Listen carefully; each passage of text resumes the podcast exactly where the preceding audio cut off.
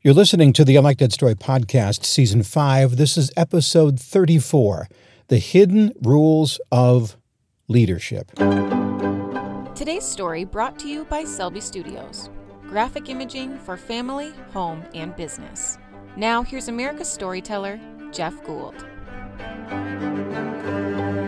Thank you, Meredith. And thanks again to Comfort King Mattress Factory, our sponsor of the program.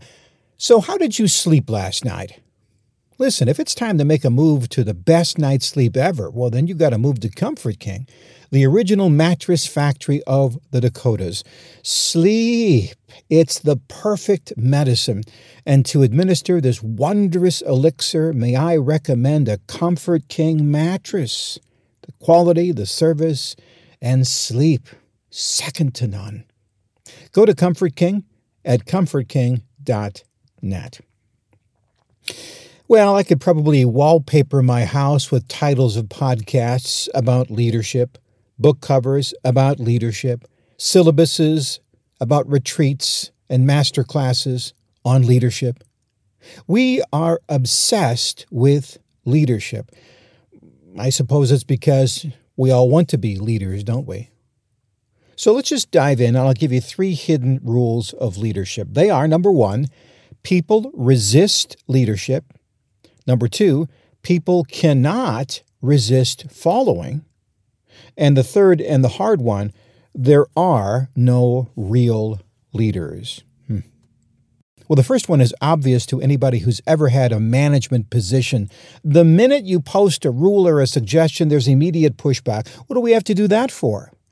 What follows then is the battle between respect, authority, power, and integrity. If the leader has the right amount of respect, authority, power, and integrity. People will do what they say, but they still will resist it, won't they? It seems to be in our nature. The second one is also obvious. We simply cannot resist following. We're like sheep. I hate saying that. We had sheep as a kid, and to admit that I'm as stupid, gullible, and foolish as the average sheep is a bitter pill, but also happens to be true. Let's look at fashion. I would never wear a bow tie unless you start wearing one, then I'll get one tomorrow. There is a social media prank that's out right now. It's it's a camera that's hidden, and there's a couple, and all of a sudden, one of the couple people starts to act and freak out like there's some hidden danger, and then the other person immediately acts the same way. They have no idea what they're afraid of. They're just following the first person, and now everybody sees this prank. And now everybody is following this prank. following is what we do best.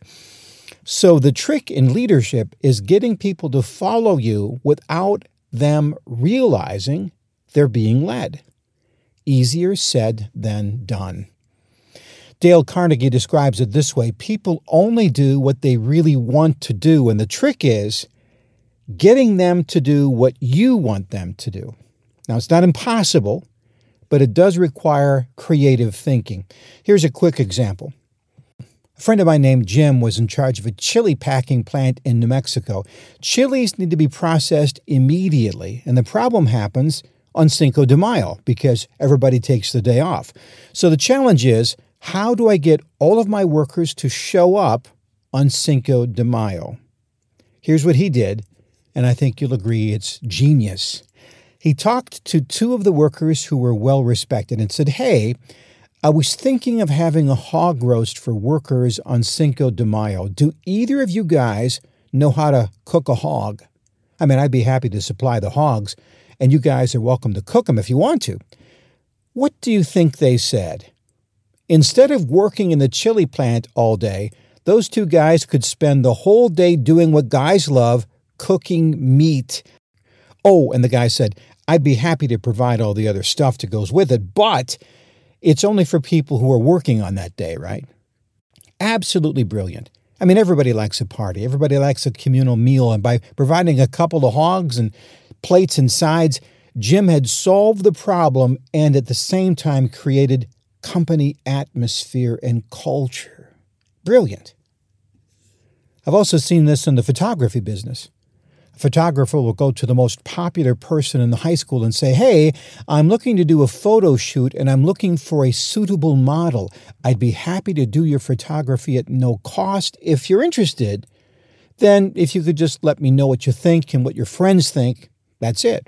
Of course, this works like a charm because all the kids in school get their photography done at the same place as the most popular kid.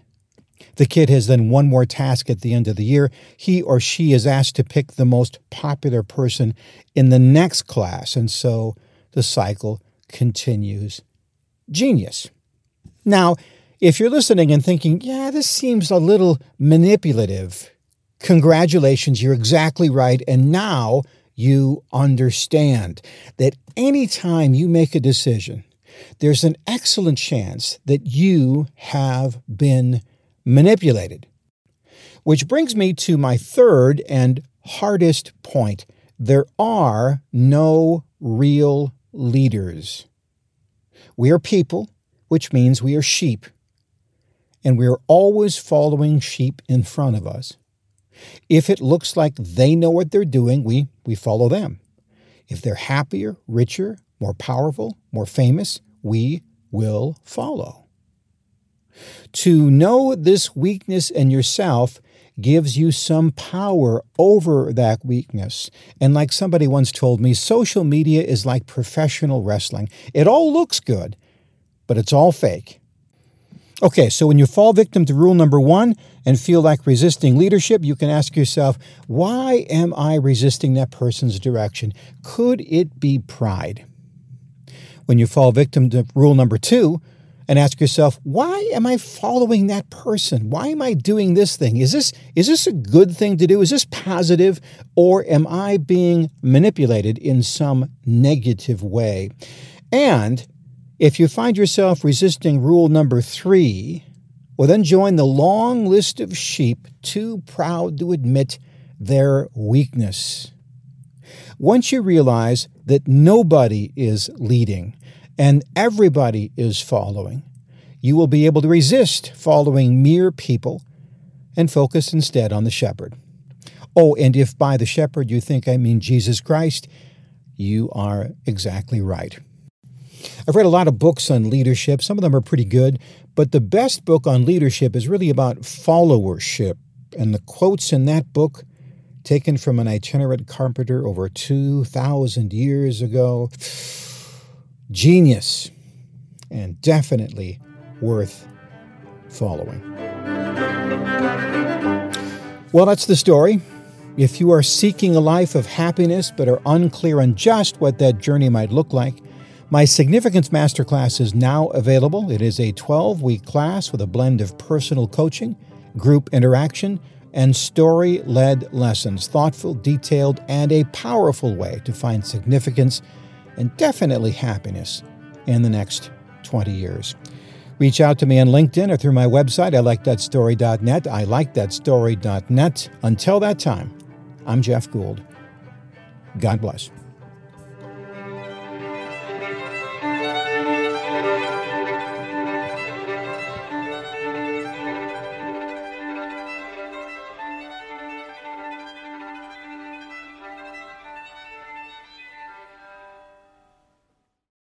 This podcast is a part of the C Suite Radio Network. For more top business podcasts, visit c-suiteradio.com.